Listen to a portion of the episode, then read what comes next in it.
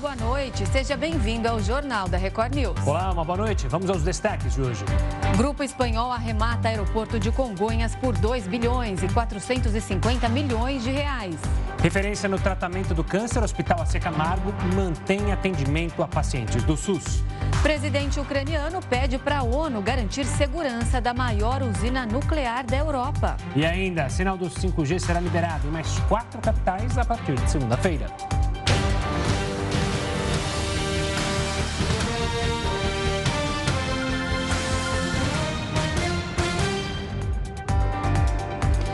O Supremo Tribunal Federal formou maioria contra a retroatividade da nova lei de improbidade administrativa. Com isso, ela só deve valer para casos em andamento. O repórter Matheus Scavazini tem os detalhes dessa decisão. Boa noite, Matheus. Boa noite, Renata, Gustavo, boa noite a todos. É isso mesmo, a maioria do Supremo então definiu que a nova lei de improbidade administrativa não pode ser aplicada em casos que já receberam condenação definitiva.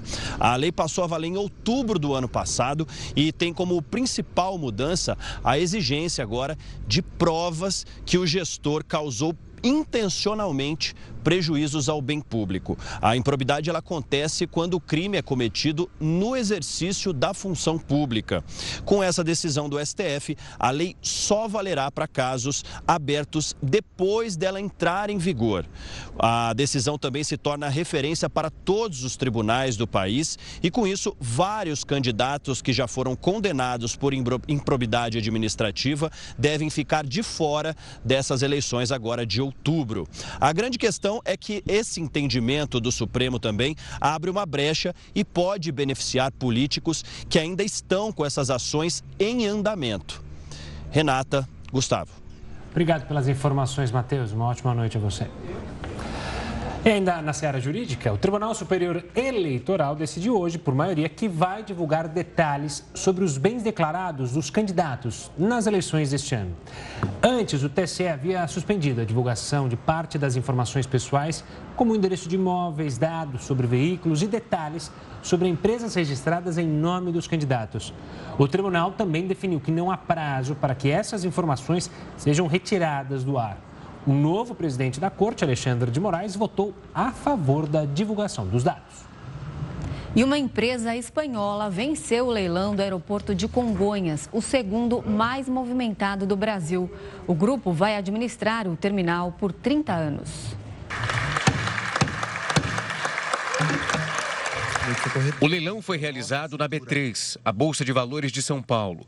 O grupo Aena Desarolho Internacional arrematou o bloco formado por Congonhas e outros 10 aeroportos por 2 bilhões e 450 milhões de reais, mais do que o triplo do lance inicial mínimo. A empresa foi a única a apresentar uma proposta. Congonhas é considerada a joia da coroa, por ser o maior atrativo nesse bloco arrematado. Os outros aeroportos ficam em Minas Gerais, Pará e Mato Grosso do Sul. A empresa já administra aeroportos no Nordeste. Um fundo de investimentos arrematou o Campo de Marte, também em São Paulo, e o aeroporto de Jacarepaguá, por 141 milhões de reais. O consórcio Novo Norte Aeroportos arrematou o lote com terminais no Pará e Amapá, por 125 milhões de reais. Todos os leilões somam 2 bilhões e 860 milhões de reais. O investimento previsto na modernização dos terminais ao longo de 30 anos desta concessão é de 7 bilhões e 300 milhões de reais. Importante ter essa diversidade, essa pluralidade no número de operadores de infraestrutura aeroportuária no país. Isso dá uma segurança para nós do governo de termos players, termos operadores de ponta, de grande importância internacional. A assinatura dos contratos deve ser feita no último Obrigado. trimestre do ano.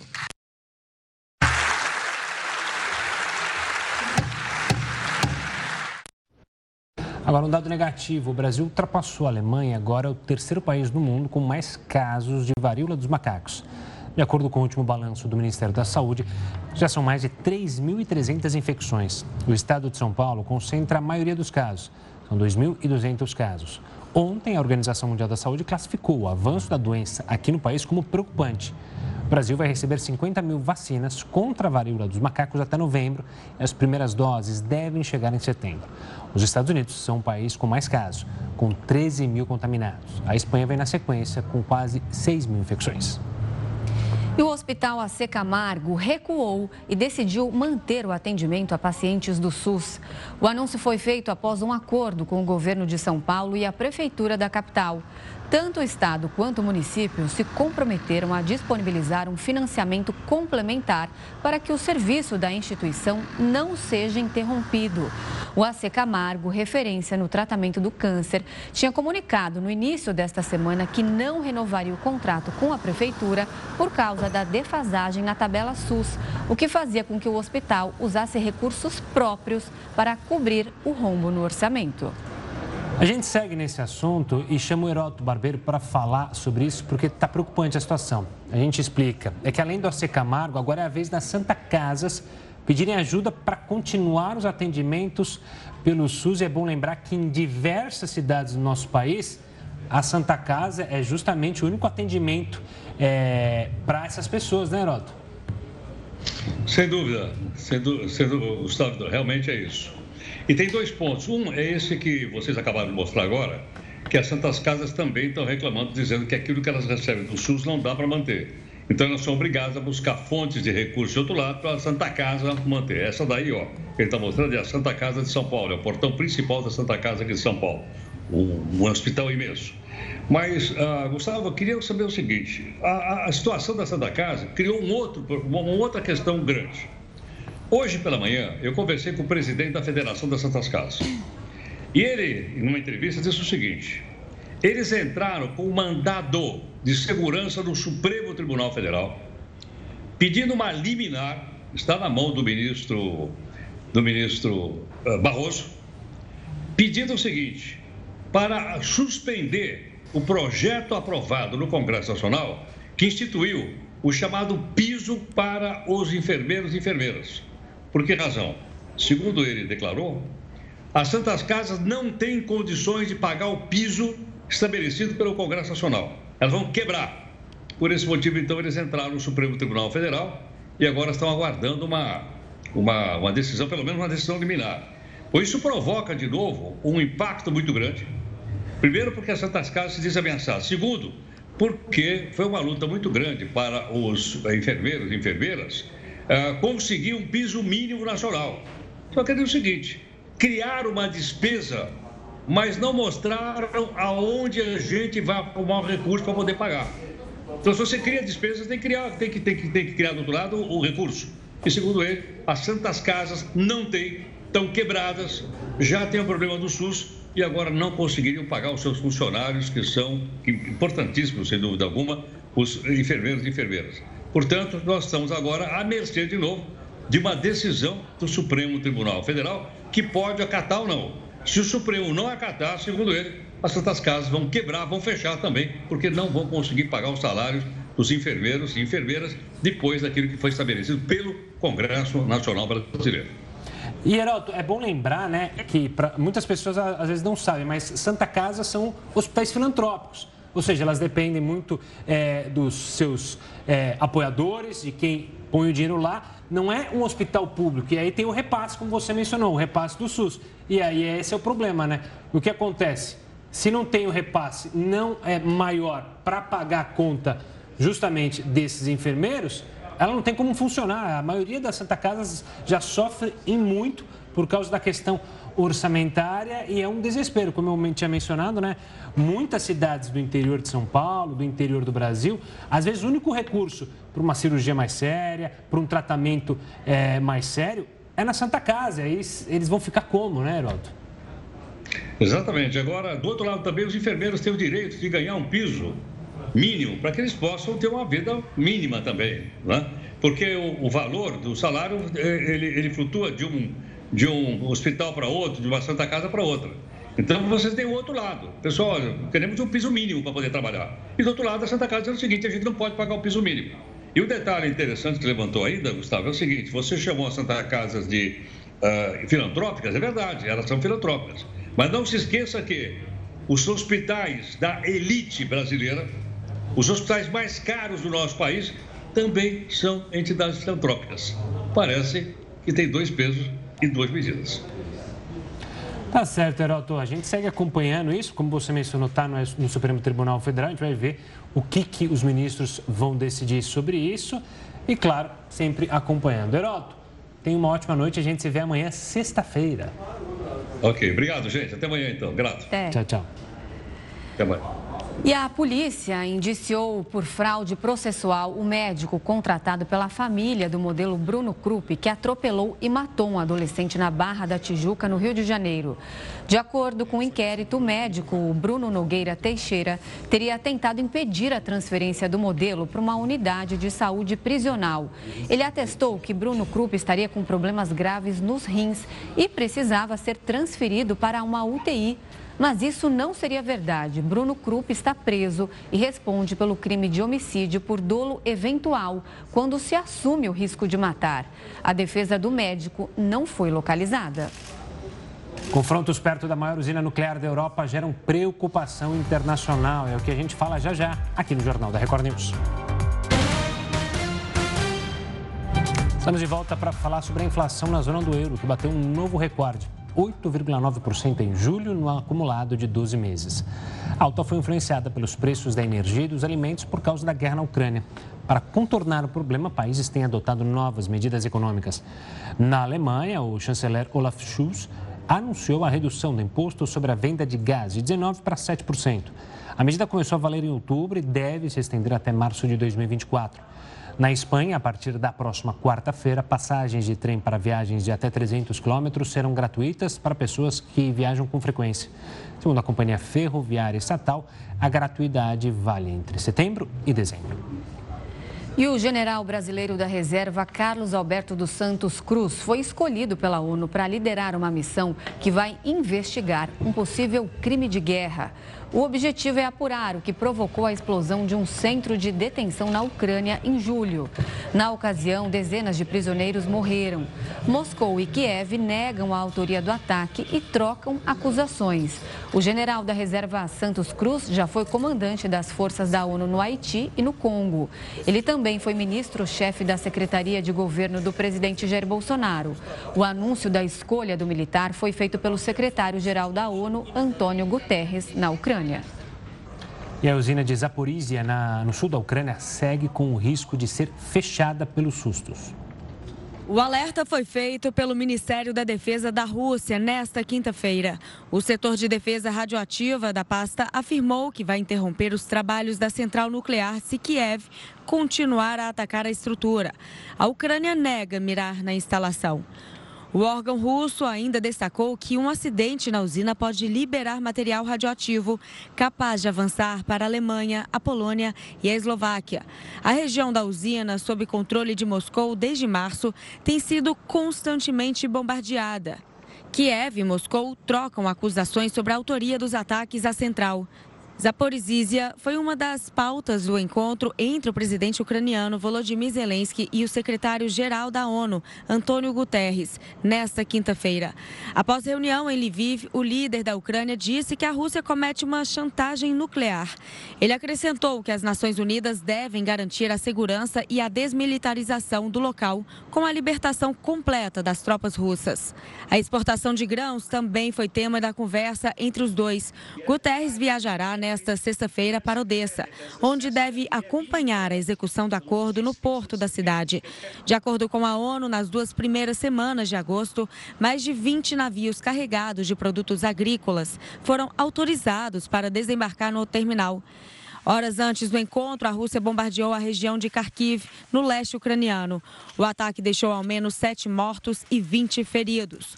O Ministério da Defesa da Rússia afirmou que tinha como alvo um prédio usado para abrigar equipamentos militares, informação que foi negada pela Ucrânia. E para entender mais sobre esses riscos da maior usina da Europa, a gente conversa agora com Gerardo Portela. Ele é operador nuclear pelo IPEM, Instituto de Pesquisas Energéticas e Nucleares de São Paulo, e especialista em gestão de risco. Gerardo, boa noite. Muito obrigada por conversar com a gente. Bom, vamos voltar lá no início da guerra, é, que logo nos primeiros dias as tropas russas tomaram essa usina. Logo em seguida teve aquele incêndio lá que não chegou a atingir o complexo de reatores, mas ela segue sob o domínio das tropas russas desde então. Quais riscos existem diante dessa situação? Boa noite, Renata, Gustavo, todos que nos acompanham. Essa é a maior central nuclear da Europa, é, seis reatores. Então, é uma, a, a, todo, toda a ação militar em torno dela é muito arriscada, é, põe em risco é, a segurança do desligamento seguro da usina. Então, uma coisa que a gente já tem observado é que os próprios russos não querem operar a usina diretamente, mas usam os operadores é, ucranianos, porque eles são treinados especificamente para essa central e os operadores nucleares são treinados sempre para uma central. Então, esse é um assunto que tem sempre sido levantado. Os russos estão no controle, mas eles mantêm os operadores nucleares, o que torna ainda mais complexa a situação. Mas a gente observa também, apesar das acusações, que é, sempre é, eles atacam, mas nunca diretamente os edifícios, os prédios das instalações que podem liberar radioatividade, que seria praticamente um ato insano, suicídio, porque é, as consequências seriam ruins para o mundo inteiro. Entretanto, a gente vê hoje um cenário de acusações mútuas relacionadas a, a ataques na região.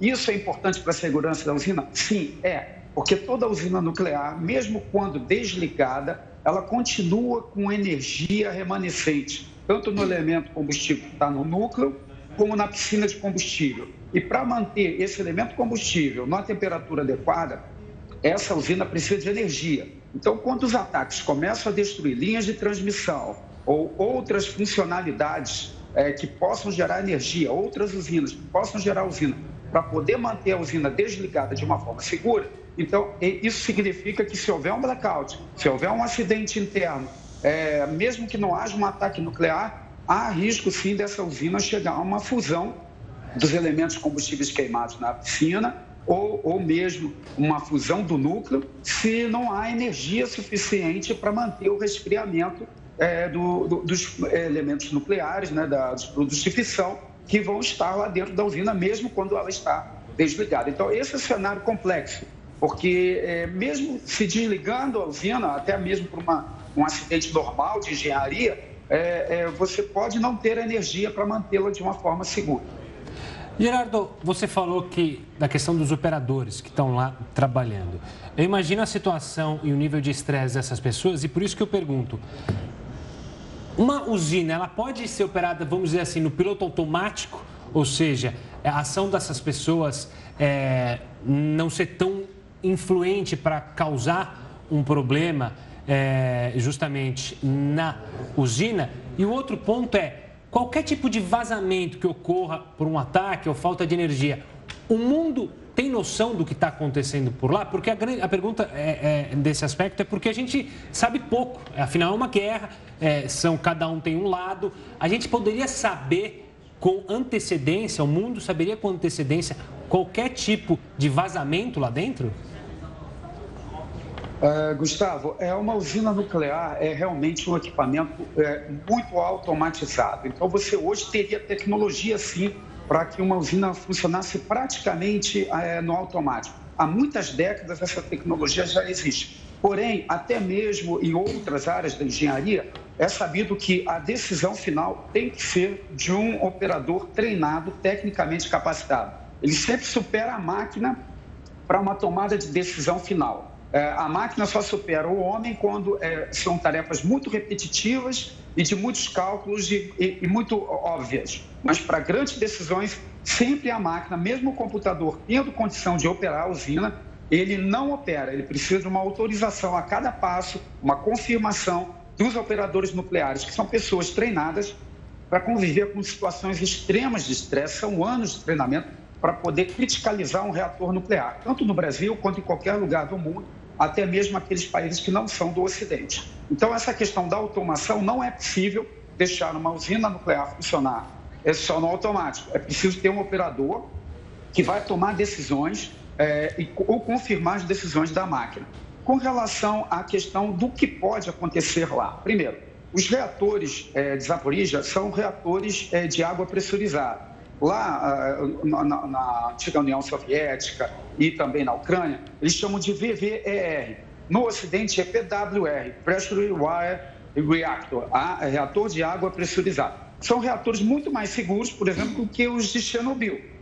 Mas é, um acidente lá seria mais ou menos parecido com o que aconteceu com Fukushima, é, que é um reator PWR, né? é também de água pressurizada, mas que nem por isso deixou de ser uma emergência nuclear. Então, o mundo ele, ele não tem acesso é, fácil às informações nucleares, até porque é uma área muito complexa, difícil, é, não é intuitivo, é, a física nuclear é diferente da física convencional. Então, realmente, o cidadão comum, às vezes, não tem uma noção da magnitude. Você tanto pode ter um acidente menor, e é de proporção que chegue no máximo a Fukushima, mas se houver um ataque deliberado a, a um reator, né, ao prédio do reator, ao, ao prédio de algum, algum equipamento da piscina de elemento combustível, por exemplo, então aí sim você pode ter uma liberação de grandes proporções, porque ainda não tivemos no mundo um acidente nuclear causado por um ato de guerra.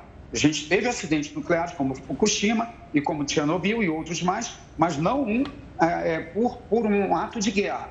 Isso seria uma insanidade, porque as consequências seriam é, para o mundo inteiro. Agora, a pluma de um acidente é, normal seria controlada porque a usina possui sim, apesar de ser uma usina é, é, na engenharia da União Soviética e da Ucrânia, mas ela tem alguns equipamentos é, de segurança muito similares ao que a gente tem nas usinas do Ocidente. É uma grande central, não é uma sucata, então ela tem como se proteger de um acidente convencional. Agora, um ataque militar e um cenário de guerra como nós vemos hoje é sim uma ameaça para a segurança nuclear do planeta. Agora a gente vê esse jogo de empurra, os ucranianos dizendo que os russos querem dominar a usina para conseguir atacar melhor a Ucrânia e servir ali como escudo para eles. Eles dizendo que os ucranianos, eles que estariam atacando ali a usina e a, a região ali toda em volta. Ou seja, é, não é de interesse para ninguém realmente chegar a, ao fato de atacar, é, como você falou, a, a usina, porque, na verdade, o que, o que nos parece seria que os russos estariam usando mais esse domínio da usina como uma estratégia ali para a guerra. Você acredita que, de fato, eles vão poder é, fazer alguma coisa mais a fundo?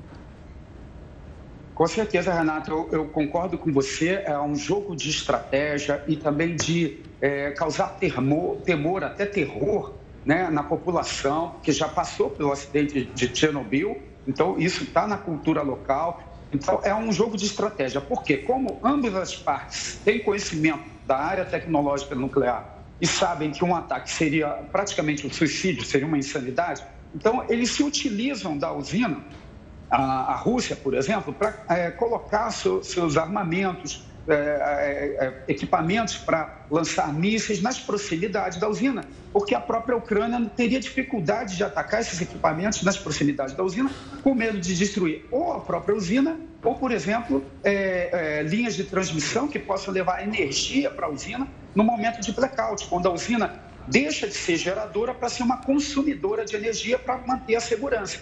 Então, esse cenário cria muita tensão, é, é inédito na história é, do planeta, porque nós nunca tivemos um, uma usina no, no, no centro de um, de um, cenário de guerra. Então, é, é, um teatro de operações de guerra, na realidade. Então, essa tensão toda pode é, levar pessoas a cometerem erros é, sob estresse e ter, sim, um, um, um alvo é, indevido, atingir, por exemplo, a própria usina, numa instalação que possa liberar radioatividade, efluentes líquidos, gasosos, sólidos, e, e, e, também pode acontecer um dano a essas linhas de transmissão ou outras usinas, porque numa emergência, até mesmo no Brasil, ou nos Estados Unidos, na Europa, quando uma usina nuclear sai da linha, ela precisa ter uma linha de transmissão dedicada para mandar energia para ela se manter ainda segura. Ela não pode ficar no apagão total. Então, qualquer acidente, e aí a Rússia ataca, a, a, a, é, é, é diz, né, afirma que os ucranianos estão destruindo essas linhas de transmissão e outros equipamentos, e há o contra-ataque dizendo que não, que são os russos. E os russos usam, sim, como escudo a própria central para se proteger, porque aí os equipamentos jamais serão atacados, porque pode haver um erro e atingir também a própria usina. Então, é um, é um tabuleiro de xadrez é, muito complexo e inédito é, no, na, desde que a, a, área nuclear se desenvolveu, tanto na parte é, militar como também na parte de geração elétrica. Gerardo, um dos apelos é, da OTAN é para, justamente da OTAN e da União Europeia como um todo, da ONU, é uma inspeção para saber como é que está a situação real da usina. Hoje, o Ocidente, o mundo inteiro, não tem noção exata de como ela está funcionando e se há possíveis é, gargalos, problemas que possam surgir? É, nós temos um problema muito sério que a, a usina hoje ela está sendo é, dirigida pelos militares. Então isso dá uma certa lembrança com o que aconteceu com Chernobyl, que era uma cultura que misturava elementos é, é, de militarismo com elementos de engenharia. Então, isso não deu certo, tanto que surgiu o termo cultura de segurança pós-Chernobyl, justamente para que nunca mais a gente praticasse aquela cultura de mistura. E agora a gente tem isso, porque a liderança da usina é militar e os operadores são engenheiros. Então, isso geralmente não dá certo. É um cenário é, bastante é, perigoso no sentido de poder haver uma falha ou uma ordem indevida e não ser respeitado a parte técnica científica. Isso sim é uma ameaça para a central, né? É, então, eu não sei se eu deixei de te responder em alguma coisa, Gustavo, porque é, o assunto é complexo, mas é, hoje esse é um pormenor, né? não é nem um pormenor, é, uma, é um ponto importante. Como está o estresse desses operadores? Eles estão tendo liberdade para fazer as operações? A visita, agora sim eu me recordei, a visita da agência internacional, ela é muito importante, porque ela poderá verificar se a contenção está íntegra, se uh, os sistemas de refrigeração do reator estão íntegros, performando, se não há nenhuma deficiência de instrumentação se não há nenhuma deficiência do sistema de proteção. Então, se eles checarem esses equipamentos, é, eles podem também verificar se há alimentação elétrica de emergência. As centrais têm geradores de emergência. Será que eles foram destruídos durante a guerra? Será que eles estão funcionando? Então, a agência e seus representantes vão checar esses itens. E se esses itens estiverem, sim, é, íntegros, então eles é, passarão para o mundo ocidental uma tranquilidade maior. Mas enquanto essa visita não for feita, e é difícil num cenário controlado por militares ela acontecer, é, nós estaremos sim é, na dúvida sempre é, se houver um apagão, se houver um, um, problema técnico ou se houver um ataque, é, se vai faltar energia para manter essa usina é, resfriada. Se não houver energia, acontecerá aquilo que aconteceu em Fukushima, que é a fusão do núcleo. Nós acabamos de ouvir Gerardo Portela, ele é especialista em gestão de risco. Agradeço demais a sua participação. Uma ótima noite e até mais. Ótima noite a todos. Obrigado, Gerardo. Um forte abraço. E olha, ainda no cenário internacional, um juiz ordenou a liberação de um depoimento que levou à operação de busca e apreensão à casa do ex-presidente americano Donald Trump. O documento deve ser entregue por promotores do governo até o dia 25 de agosto. O Departamento de Justiça havia pedido sigilo para não comprometer as investigações sobre supostas fraudes fiscais envolvendo a organização Trump. O ex-diretor financeiro da organização, Allen Weisselberg, se declarou culpado por ajudar a arquitetar uma fraude fiscal. O ex-presidente não foi acusado de nenhuma irregularidade. E a primeira-ministra da Finlândia enfrenta uma crise após a divulgação de um vídeo em que aproveita uma festa privada. Nas imagens, Sana Marin aparece dançando ajoelhada e cantando em um encontro com um grupo de amigos. As imagens foram criticadas na Finlândia. A postura da líder foi vista como inadequada principalmente no momento em que o país passa por uma crise econômica. Representantes da oposição chegaram a pedir um exame para provar que a primeira-ministra não usou drogas. Em um pronunciamento, ela afirmou que não fez nada de errado, lamentou a divulgação do vídeo e disse que não usou drogas, além do álcool.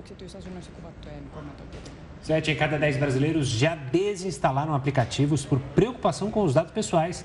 O Jornal da Record News volta já.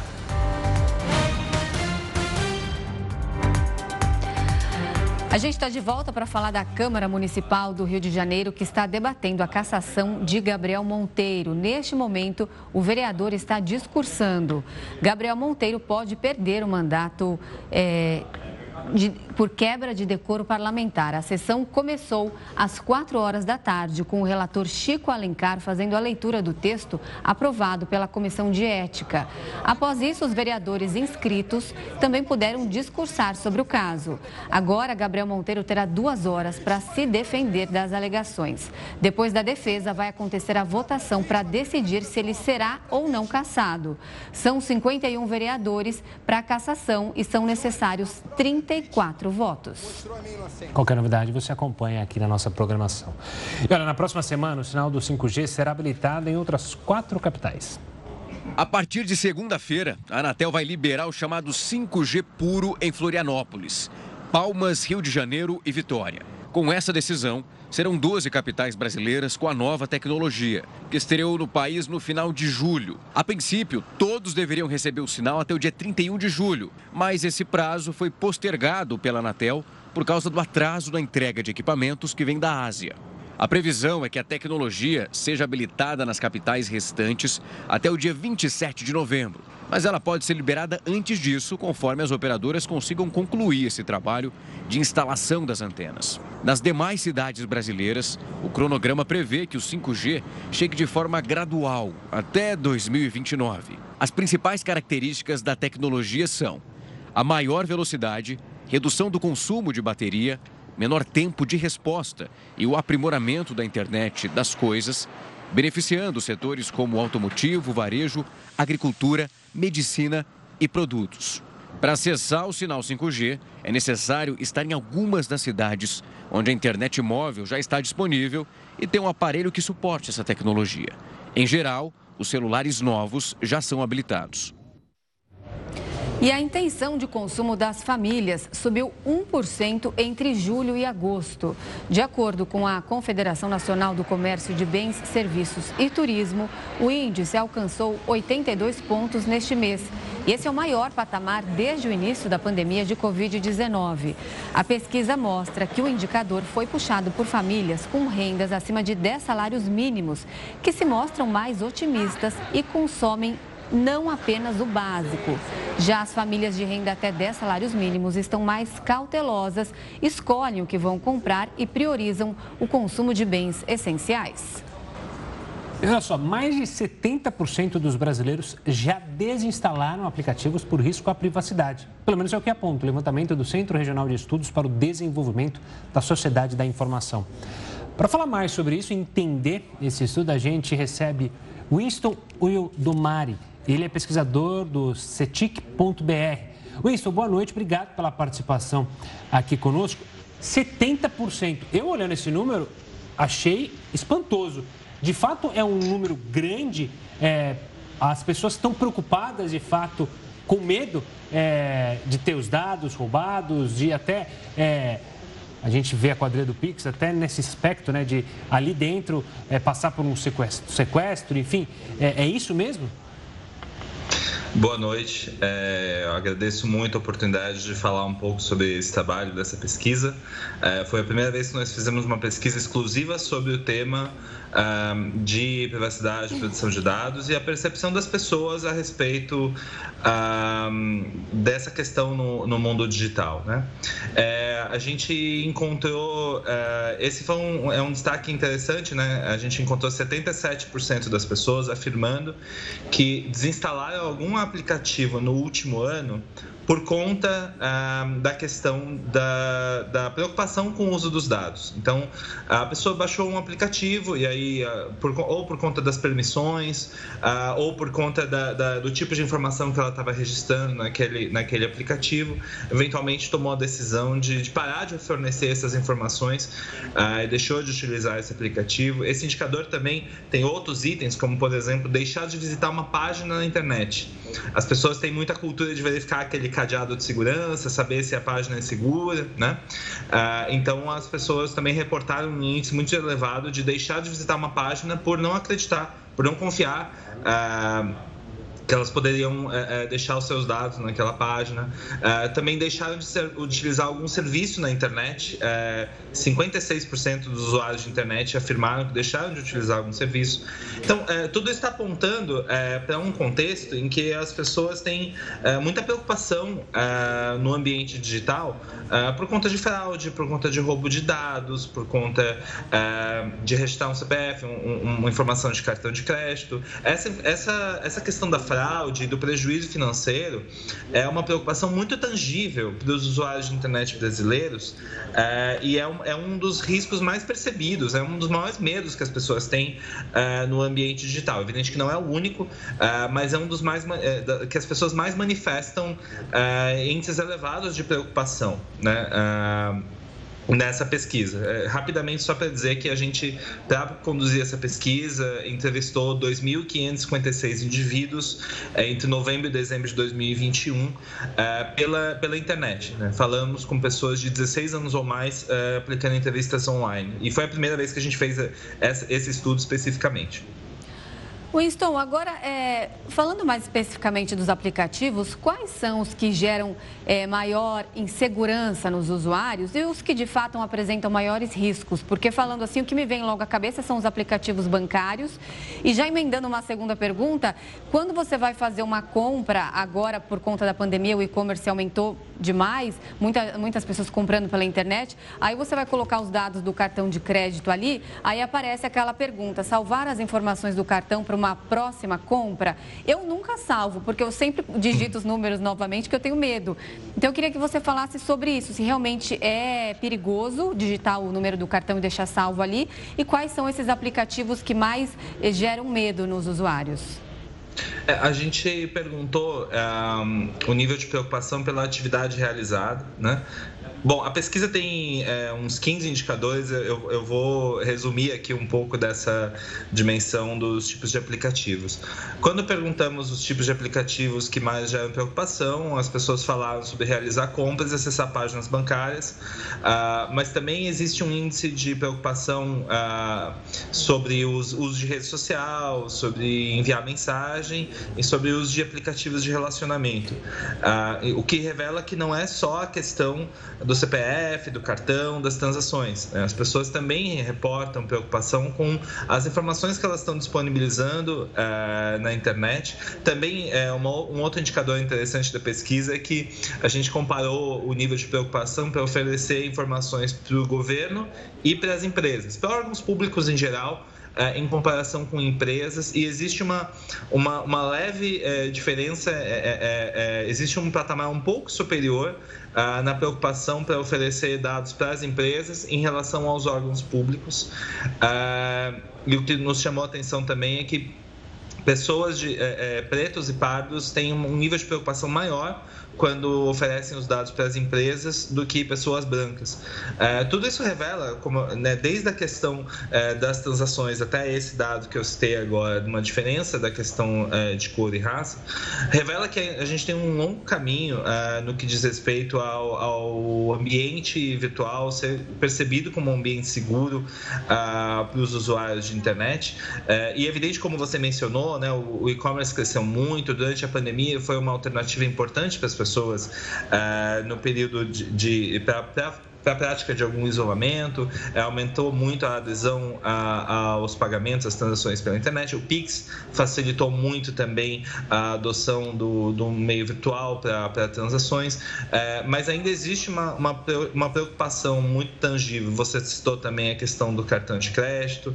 É, as pessoas têm, têm medo de, de receber um golpe, de tomar um prejuízo, é, ainda mais no momento é, é, que muitas famílias estão passando por questões de vulnerabilidade atividade por, por momentos vulneráveis, a renda está tá comprometida. Então, um prejuízo como esse pode prejudicar uma família de uma forma muito, uh, uh, muito, muito nítida, né? E por isso essas percepções de risco uh, ficam tão claras na, na, na, na mente do, do respondente. Mas, como eu disse, não é só isso, né? Existe também uma preocupação com os tipos de dados que são postados em rede social, com o tipo de, de informação que as pessoas compartilham por meio de mensagem, por meio de aplicativos.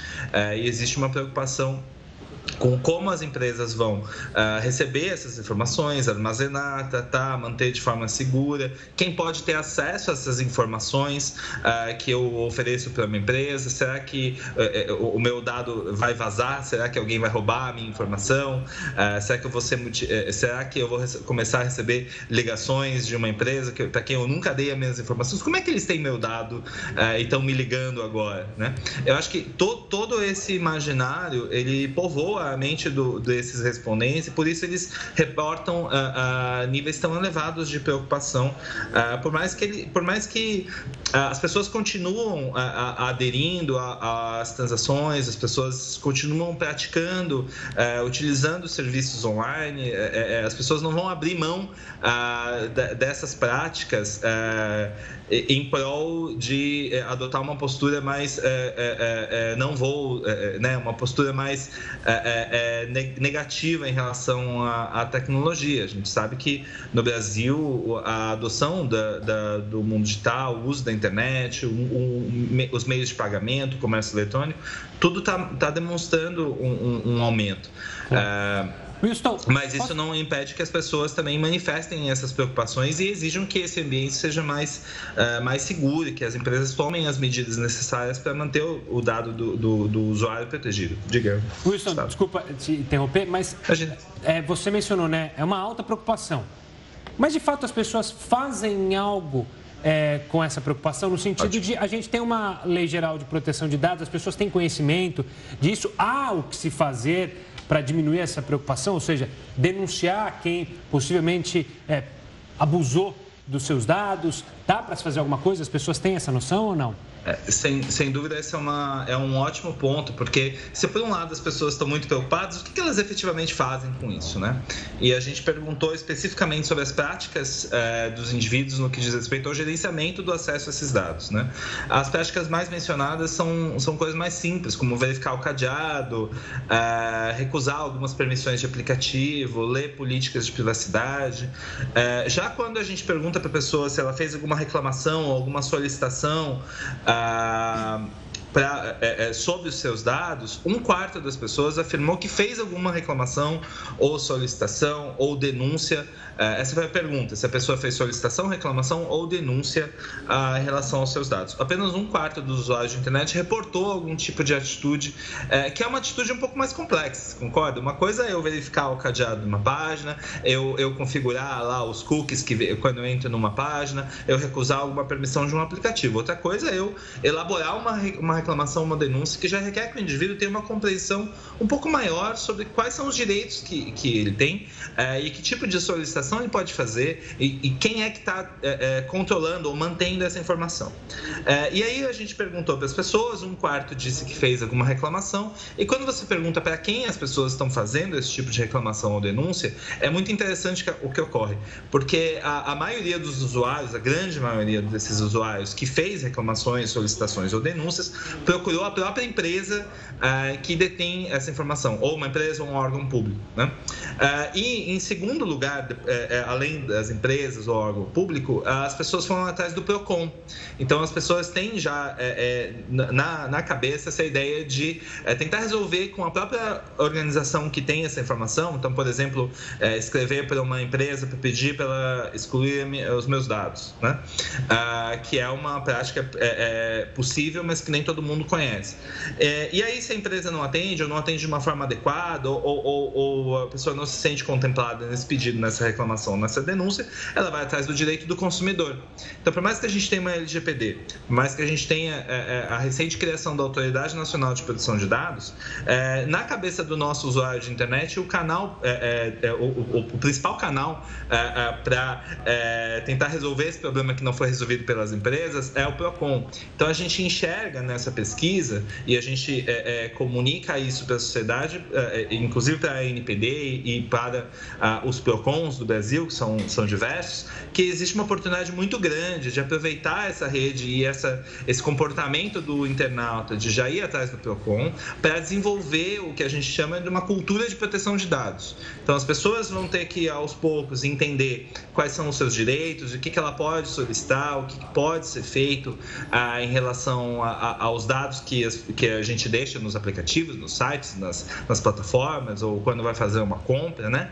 É, e se, se isso não é bom, as empresas precisam se adaptar, é, não só no sentido de se adequar à, à LGPD, mas também oferecer um canal de atendimento é, e um atendimento adequado é, para essa demanda do, dos seus consumidores, clientes, usuários de internet. E é, a gente também pode aproveitar esse, esse, esse impulso do, do PROCON é, para ajudar a disseminar essa cultura de proteção de dados. Né? Entre as alternativas da pergunta, a gente também falou de polícia, Ministério Público, Justiça, mas a gente não quer também que vire uma enxurrada de casos no judiciário por conta disso, sendo que a gente pode resolver isso na relação entre o indivíduo e a própria empresa ou órgão público, uh, e, quando uh, orientados também pela, pelo, pelos PROCONs e pelos órgãos de direito do consumidor. Eu acho que isso claro. poderia ser uma oportunidade muito boa para desenvolver a cultura de proteção de dados no Brasil. Claro. Falei bastante, né? Tá certo, não temos mais tempo. Winston ah, Oyadomari, pesquisador, muito obrigada pela sua participação e até uma próxima. Boa noite. Agradeço vocês, boa noite aos espectadores. Boa noite, parabéns pelo trabalho. E o Brasil tem apenas uma cidade no ranking das melhores cidades para se andar de bicicleta. Você imagina qual é? O Jornal da Record News te conta já já. E volta para falar que quase 40 pessoas morreram na Argélia por causa de incêndios florestais. Já na Argentina, três foram presas por queimadas criminosas. Na Argélia, os bombeiros passaram a quinta-feira na tentativa de controlar as chamas no norte e no leste do país. Autoridades estimam que já são 40 mortos, além de outras 200 pessoas feridas. Florestas foram totalmente queimadas e diversos animais morreram em decorrência do fogo. O país agora teme que o vento ajude a espalhar as chamas para áreas em que os focos estavam sob controle. Um hidroavião russo chegou a ser alugado para ajudar no combate aos incêndios, mas a aeronave sofreu uma falha e só poderá voltar a voar no sábado.